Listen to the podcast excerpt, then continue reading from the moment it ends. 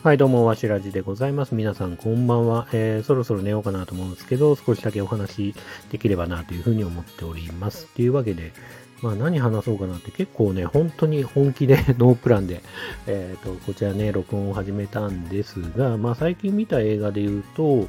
ィーナス戦記っていう映画を見ました。まあ結構古い映画で、えっ、ー、と、1989年かなの映画ですね。で、監督は安彦義和先生で、まあ、安彦先生といえば、まあ、ガンダムのキャラクターデザインや、えっ、ー、と、原画。で、まあ、最近だとガンダムオリジンとか、えー、オリジンのね、OVA の方のね、監督もしてますし、えー、超最近だとクックルストアンのね、島のね、劇場版もね、今公開中ですが、監督してて、まあそれもあって、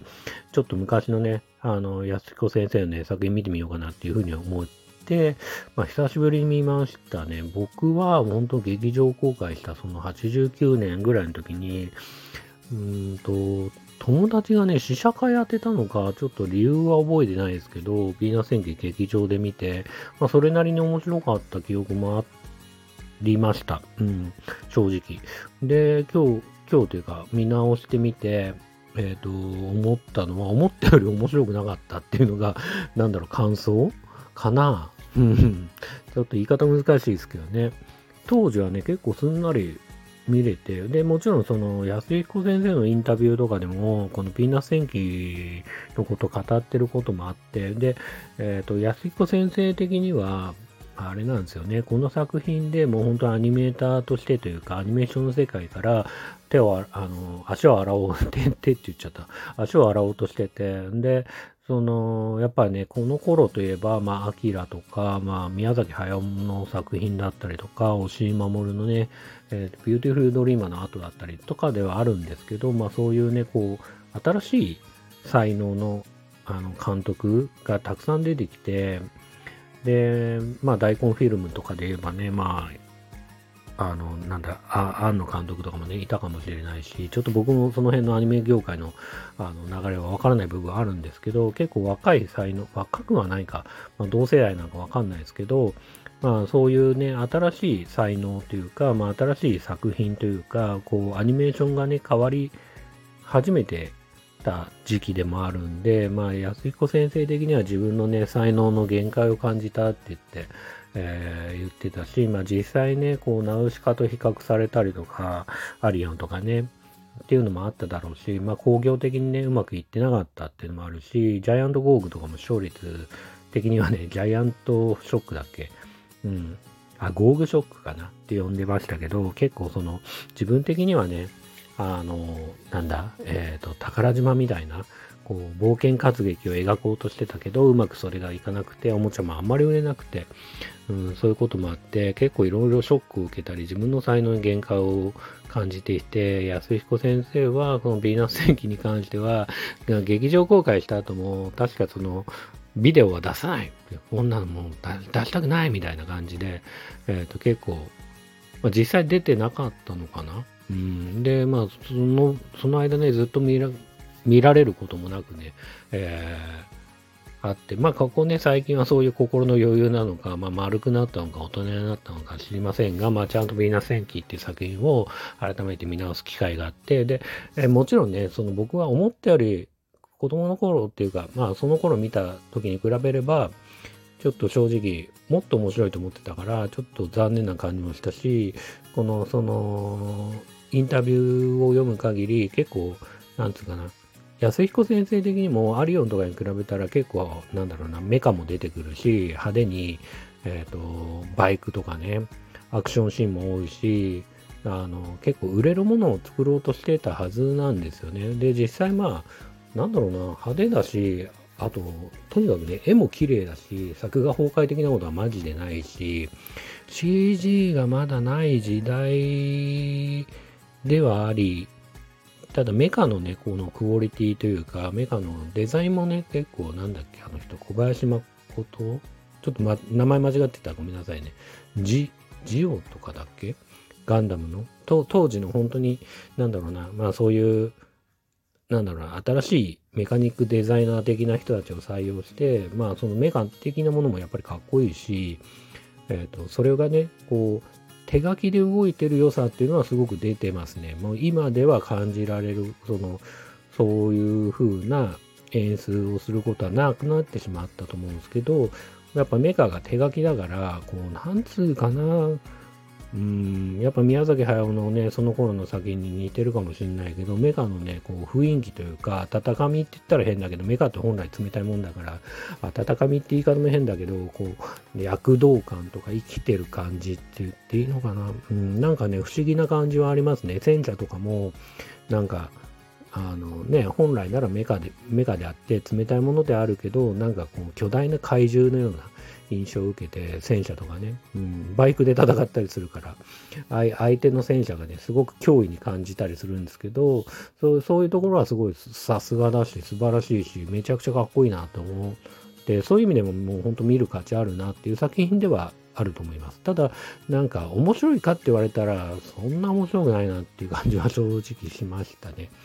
で、その、なんだろう、本当今のロシアとかウクライナに似たようなシチュエーションで、まあ、ある星が戦争をね、えー、仕掛けられて、まあ、そこにいた少年少女たちが、バイクレースをね、してた、えー、少年っていうのは青年たちが巻き込まれてって、まあ、軍人としてね、戦ったりもするんだけど、まあ、仲間が死ぬシーンももちろんあるし、で、友達を救う、友達は友達たちは、まあ、本当古い映画だからネタバレすると、あの、その戦場からね、えー、返してもらうために、その主人公は、自分はね、命を張って、まあ自分は、あの、軍人として生きていく、えー、覚悟を持ってる。で、その代わり、その友達たちは解放してくれ的な、えー、感じで、で、まあそういう感じで、こう、to be continue 的な感じで終わっていくんですけど、なんだろうな、結構そういう意味では切ないかなっていう感じはありますね。なんかまあ、ガンダムと比較するのかどうかわからないですけど、まあ、アムロとかに比べたら、こう、人間味もあるのかな、主人公は。そうねな。なんで今笑ったかっていうと、なんかその、安彦先生のセンスなのか、こう、バイクレースをしているような青年なんだけど、こう、なんだろうな、白いね、ブリーフを履いてるんですね。それはなんか僕はなんかこう童貞感があって、なんかこう時代を感じるっていうか、なんか僕的にはね、なんかトランクスとかでいいんじゃないかな、普通のっていうのがあって、すごいね、こう僕はこう、なんだろうな、違和感を感じて、そこはちょっと、なんでそんなとこ気になっちゃったか自分でもわかんないけど、まあ、そこが気になりましたね。ヴィーナス戦記でこんなね、お話7分もするとは思わなかったけど、そうね、ヴィーナス戦記はそういう、そうね、昔は結構面白いなと思ったけど、そういう感じもあるし、あとね、声優がね、なんだっけ、少年隊のかっちゃんっていうの？ウエクサスだっけ？あのー、少年隊のね、こう一番小さい人、なんか名前が出てこなくてごめんなさいね。あの、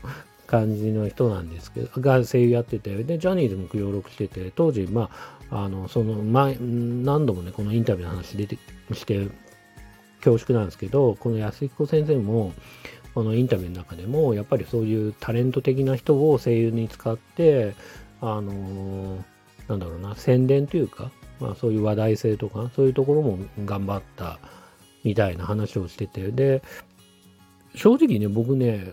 当時ね、映画館で見て、すごいびっくりしたっていうか、なんか80年代って結構そのタレントさんがたまにね、こうに、えっ、ー、と、当時はね、劇場で吹き替えって、海外映画の吹き替えっていうのは今みたいになかったから、たまにテレビ放送するときに、例えばビートたけしとかがミスターブーやるとか、トシちゃんがなんかどっかの外国の映画の吹き替えやるとか、あったんだけど、なんかね、すごい違和感があったし、下手くそがもうザリ下手くそなんですよね。で、それに比べると、その、ヴィーナス戦記の、その少年隊の人は、僕違和感なくて、スッと見れたし、なんか、あ、すごいうまいな。うまいって言い方も変だけど、違和感、とにかくね、なんか僕は違和感ないなと思って見てましたと。んで、まあ、大人になっても、まあ、ああ、これプロの声優さんではないなって感じはあるんだけど、なんか、そんな嫌じゃなかった。ただ、あの、なんだっけ、あの、あの映画のレビューの、あの、フィルマークか。ティルマークのアプリ入れてるんだけど、入れてるんですけど、それでレビューを読む限りは、やっぱりなんか気になって嫌だなって言ってる人は、そこそこいましたね。うん。ただ僕はね、それ以上にね、ヒロインの声がアニメアニメしすぎちゃって、そっちの方がなんかすごく、なんつうかな、違和感があったっていうか、こう、リアル、リアルを求めてるわけじゃないけど、なんか幼すぎる雰囲気に比べて幼すぎる印象があって、そっちの方がよっぽど気になったなって感じは僕はありますね。でですね、まあ映画としては、まあ今、ね、こうやっていろいろお話しながらも見た方がいいですよというつもりは、全然なくて、まあただ、その、さっき言った通り、メカとか、その原画とか、あ、そうだ、原画についても、確かにその安彦先生のアニメスタジオみたいなところでできる限り作ってたっていうような話はしてましたね。えー、っていうのはやっぱり原画があっちのスタジオ A のスタジオ B のスタジオ C のスタジオとかでやっていくと結構どうしても絵柄とかいろいろクオリティのねコントロールっていうのが難しかったりバラバラになってしまったりすることがあるからそのできる限り自分がね、アニメのスタジオを作ってそこでやるみたいなことを確か言ってたと思うんで、まあそういう意味でも、あの、アニメのクオリティ自体はすごく高いんで、すごくね、逆に言うと、すごくもったいない映画だなっていうふうに思うし、まあ今ね、安彦先生がこうやって評価、再評価されて、まあね、いろんなこう表舞台というか、こう漫画だ、まあ、その後ね、いやだからヴィーナス戦記の後に安彦先生は漫画家として、何年もね、その後だから2000、連載始まってガンダムの連載何年なんだろう。2010、何、10の、どんぐらいなの？そんぐらいなのかな？で、あの、そのガンダムオリジンの漫画描いて、その後 OVA 作るまでアニメーションの世界から足洗ってたはずだから、結構その、なんとかな。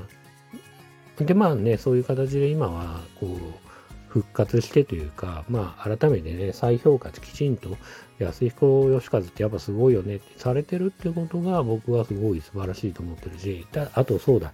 そういう意味だと、安彦先生のやっぱり得意分野って、まあ、その、まあ、インタビュー読んでてもすごい思うのは、あの、ガンダムもやっぱり富野監督みたいなクレイジーな人がいて、で、それに対して、いや、もっとこうした方がいいよとか、ああした方がいいよっていうことが、言うのがすごい得意な人なんだなと思ってるし、まあ、ガンダムの今の白と青と黄色と赤で、ただね、白がメインになるっていうカラーリングとかも、実は安彦先生がでやってたりとか、アイデア出したりとか、結構こうリアル思考なね、ロボットの雰囲気、あのガンダムもともとね、あと口があったけど、口は消しちゃおうよみたいな感じでやったりとか、かなりね、こうガンダムの、こう、なんつうかな、えー、この成功に対してかなり貢献してる人だなと僕は思ってて、で、クラッシャー・ジョーとか監督するときに、冷静に考えたら自分はあんまりこう、あの作りたいものないんだな、みたいなことに気づいたっていう話をしてたんですけど、多分、安彦先生っていうのは、0から1は作るのはそんな得意じゃないのかなと僕は勝手に解釈してて、で、だから神話で、あの、元ネタが神話なものだったり、その戦争だったり、まあ実際にね、あるような戦争を題材にしたりとか、あとはね、こう、もちろんオリジンとかだったらガンダムって元ネタがありつつ、あの、その世界観を膨らませるっていうこと自体は、安彦先生はすごい多分得意で、やっぱりその元々あるものをより深掘りしていくとか、その人間性を、あの、例えばキャラクターとかをより掘っていくっていうのは、本当に、シャアとかのね、もうセーラーさんとかの魅力はね、より安彦先生が描くことで、やっぱり深まった部分もあるし、まあ映画自体もすごい面白いしね、やっぱりオリジンとか読んでてもすごい面白いし、やっぱね、そういう意味での才能はやっぱり素晴らしいと僕は思ってます。だから、こう、ここ最近のガンダムっていうのはすごく、そのね、やっぱ元ネタがあるものを作るっていうのはすごくいいんじゃないかな。で、ヴィーナス戦記も、あヴィーナス戦記もっていうか、ヴィーナス戦記は、あの、ヤシコ先生のその原作が確かあって、で、だから、0から1を作り出そうとしてたんだよね。だから、なんだけど、それがやっぱりううまくいかないっていうか、まあ、まあ、映画化してるだけですごいんですけど、まあね、世間的にはね、これ聞いてる人もね、こう、ヴィーナス演技なんて知らねえよって話なんで、あの、そんな成功してるとは言えないだろうし、まあそういう意味で、やっぱりいい意味ね、安彦先生っていうのは、まあ、1から1を10、0から1はできないけど、1を10にするまでのパワーなり才能っていうのは本当あるすごい人だなっていうふうには僕は思ってます。あとね、とにかくね、絵がうまいから俺もうめちゃくちゃ大好き、本当に。まあ、最近もね、画集買っちゃったぐらいなんで、うん。はい。っていうわけで、そんな感じかな。ヴィーナス戦記については。今日話したいのはそんな感じかな。うん。はい。えー、あとね、ここ最近の日常を、まあ、そうだな、息子が聞かないっていう前提でいろいろお話しすると、息子は最近、あの、なんだっけ、デュエマ、デュエルマスターズっていうね、あの、カードゲームにハマってて、で、それによって、結構その外で、今時の子っていうのは公園行って、誰かと遊ぼうよって文化あんまないんですよね。ましてや高学年になってきて、公園で遊んでて、ただただただブランコ乗って楽しいよっていう、もう年齢じゃないから、でね、まあ今時の公園っていうのは野球禁止だよとかよく書かれてて、ね、ボール遊び禁止とか書かれてるところもいっぱいあって、なかなかね、こう、なんだろうな、公園に集まってみんなで遊ぶっていうことがなくなったりとか、まあできなかったりっていうのがあるんで、まあ、こう、なんだろうな、学校帰ってきても誰かと待ち合わせしてるって、あん待ち合わせして公園で遊ぶとかあんまないんだけど、あの、そうね、だからゲームとかでね、オンライン上で誰かと遊ぶってことあっても、なかなかね、外で遊ぶってことはなかったんだけど、そのデュエマっていうカードゲームを始めたことによって、あの、外で誰々君と対戦してくるという機会が増えて、僕はめちゃくちゃびっくりしてるっていうか、うん、ですね。それはすごいことだなと。本当ね、あの、宝トミーにね、あの、俺のお手紙書きたいぐらいね、外に出るようになって、すごくびっくりしてます。それはね、僕にとってここ最近ですごく嬉しいことですね。で、あと息子の成長もすごくここ最近は、まあそれ以上ね、言いづらいとこもあるんだけど、あのー、感じてます。あとね、いいことがあったというか、ハッピーで嬉しいことだなと思ったのは、マジで超どうでもいいんだけど、その、お台場にね、スモールワールドっていう、そのミニチュアを飾ってるようなね、えっ、ー、と、なんだろう、えー、ああいうのなんていうのアミューズメントパークっていうほど広くもないけど、そういうスモールワールドっていう場所があって、うんとそこのなんかね、あの、そのミニチュアのコンテストみたいので、自分の兄が優勝してて なんかそれは、なんか3万円かなんかもらって、ましたね。で、ましてや、まあ、自分がそれこそさっきガンダムの話とかもしましたけど、あの、その兄が、あのー、少年時代というかね、中学ぐらいにすごい尊敬してたプロモデラーの人とかがいるんですよ。まあ、プロモデラーっていうのは、プラモデルを作るプロのね、すごい人、デザイナーみたいな人とかがいて、その人が絶賛してたから、すごい、ああ、よかったね、おじさんになってもいいことあったねっていうね、こう、優しい気持ちになりましてね。なんで、ここ最近ね、もちろん仕事はね、苦戦したり、いろいろね、あの、あったりはするんですけど、まあいいこともね、たくさん、それとね、引き換えにあるって感じではあります。ここ最近の僕はそんな感じかな。あと昨日はジム行って、えー、ちょっとやりすぎて足がめちゃくちゃ痛いなと思ったぐらいかな。うん。っていう感じですかね。はい。じゃあ今日も、えー、わしらじは、えー、この、ここまでとさせてもらいたいと思います。えー、それではまた皆さん、えー、長い時間お聴きくださってありがとうございました。えー、それではまたおやすみなさい。